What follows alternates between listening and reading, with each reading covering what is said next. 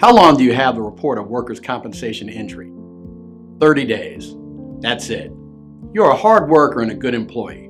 Maybe you don't want to talk about an injury that keeps you from working. But one of the biggest mistakes you can make under the workers' compensation system, a common mistake many people make, is failing to report your job accident right away. At the first chance you get, tell your boss what happened. Do it immediately. This is always the first step to a successful workers' comp claim. But sometimes people don't tell anyone right after they get hurt.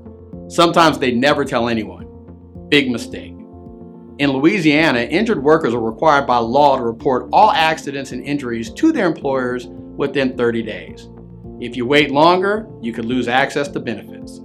Once you notify your supervisor, the responsibility now falls on them to make a report telling their workers' compensation insurance company you were hurt at work. Once you report your injury, your employer is supposed to allow you to get medical treatment as soon as possible. Sometimes your injury takes a while to start bothering you. Things may feel worse over time. Don't downplay how badly you were hurt. And don't miss the 30 day window. Report your accident right away.